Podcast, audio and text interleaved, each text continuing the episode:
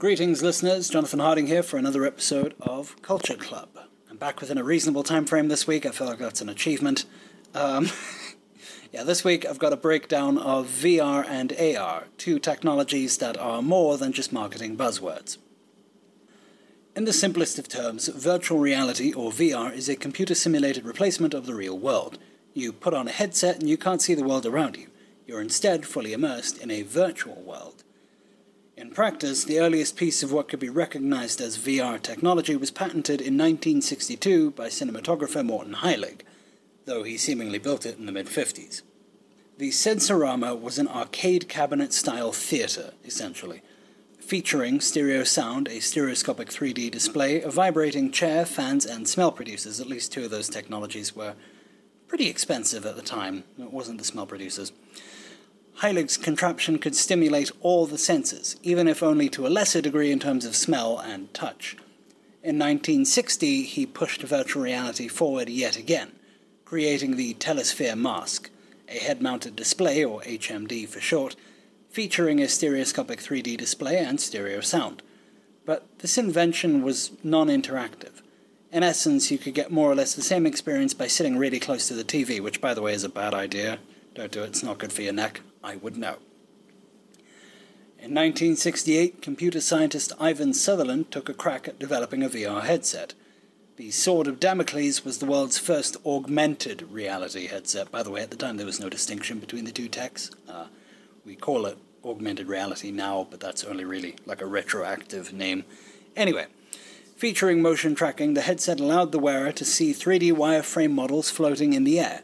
And this was great and all, but it was heavy really heavy. It needed to be tethered to the ceiling to support its weight, and it ran off of a computer the size of my bedroom. I'm not kidding, look it up, this thing's huge. For the longest time, VR tech was either tacky and not actually VR, looking at you, Nintendo Virtual Boy, or it was hilariously expensive and saw use less in the mainstream markets as an entertainment product and more in labs and universities for testing the limits of human perception. VR promised to revolutionize every field out there, everything from education to medicine to space exploration, but it never really seemed to deliver. It was clunky, expensive, the head tracking wasn't particularly fine tuned, Mo- movement, sorry, was non existent, motion sickness was common, resolutions were low, and refresh rates were even lower. After that, it seemed as if the technology had gone the way of the dodo, like it was a dead end and it would never be great. But despite this public perception post 90s, VR would continue to improve even when no one was looking. Then came a Kickstarter campaign. In 2012, one Palmer Luckey, an 18 year old entrepreneur who had by this point spent a few years tinkering with VR tech, launched the Kickstarter campaign for the Oculus Rift. A mere $250,000 was all Luckey needed to start production on the DK1, Development Kit 1. Just 24 hours in, the campaign had exceeded that goal, becoming one of the most successful Kickstarters ever, raising over 2.4 million US dollars by the time it came to an end. In 2014, Facebook bought Oculus for $2 billion. If ever there were any doubts about its business viability, the industry is certainly booming, at least as far as investment is concerned. After crying wolf a few times over, the tech is finally here, and it's delivering on every promise. Wireless headsets, full body tracking, stereo sound, which has been a standard for entertainment software and hardware since the 90s, but anyway. Haptic feedback, currently just in the controllers, though there are full body suits in the market, they're just really expensive. A refresh rate of 90 Hz has been something of an industry standard since 2015, and the price point, while still not fantastic, is certainly a lot better than it used to be.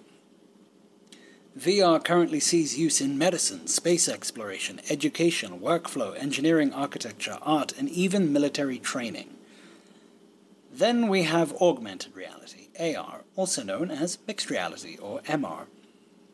As mentioned earlier, AR was born when Sutherland built his Sword of Damocles, but while VR was developing and improving behind the scenes, AR was really basically non existent and it only really started to enter the public consciousness in the mid 2010s, sometime just after the return of VR.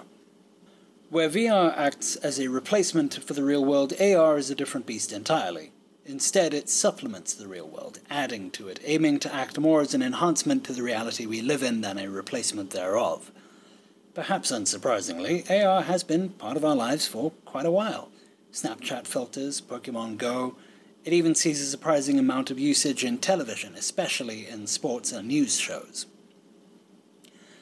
AR's only real drawback is that it is such a new technology, the tech giants are only just starting to show interest in it in the last five or six years. And while the Google Glass may have failed, it seems Microsoft is all too ready to throw their weight behind the technology in the form of the HoloLens. That said, it looks like they've got competition in the form of Magic Leap, a, a company sorry, founded in 2010. What they've shown promises to push AR forward at least a few years. This one little startup, like the demo actually looks a few years ahead of what Microsoft is doing, and I find that concept insane. One might be tempted to think that VR and AR are just passing fads, that the hype will die down and we'll all forget the tech again. But the important thing to remember here is that the underlying technology is far more powerful and a lot cheaper now than it was 20, 30, even 40 years ago.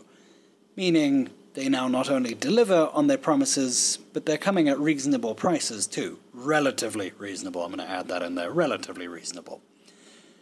Remember how smartphones seemed like they'd never take off until we got the iPhone? All we need right now is the right combination of a killer application, a fantastic product, a great price point, a really great price point, and consumer demand, which is somewhat already there, to really get AR off the ground. By current estimates, attractive VR and AR experiences will be commonplace by 2025. They'll be well priced, and we'll probably struggle to imagine how we could ever survive without them. Uh, that said, just like as an add on to the end of the script, I didn't write this bit down. Uh, not too long ago, Facebook decided to like add a mandatory login. So for Oculus products, including the Oculus One and Two, uh, you will need to log into Facebook if you want to use them. If you delete your Facebook account, you will lose anything and everything that you bought on the Oculus market. Uh, that's their uh, digital marketplace. So just bear that in mind if you are, let's say, concerned about privacy and Facebook's distinct lack of caring about that. Uh, the Oculus Rift 2 does feature what's known as pass through, which means it has cameras on the front theoretically you could put the headset on and still see your surroundings. Um, Facebook will now have access to that, though they technically do already have access to a camera. It's on your phone. Um, so if you are concerned about privacy, just bear that in mind. I do think the better product on the market at the moment is the Valve Index. It's a little bit more expensive. I think it's about $700 at the moment. But they are looking at lowering the price for the next iteration, and the tech is consistently improving. So there's always that. In any case, I hope you found this enjoyable. I'm sorry it's a little bit longer than last time. I will try to keep these short in future. In the meantime, this has been Jonathan Harding on Culture Club, signing off. Cheers.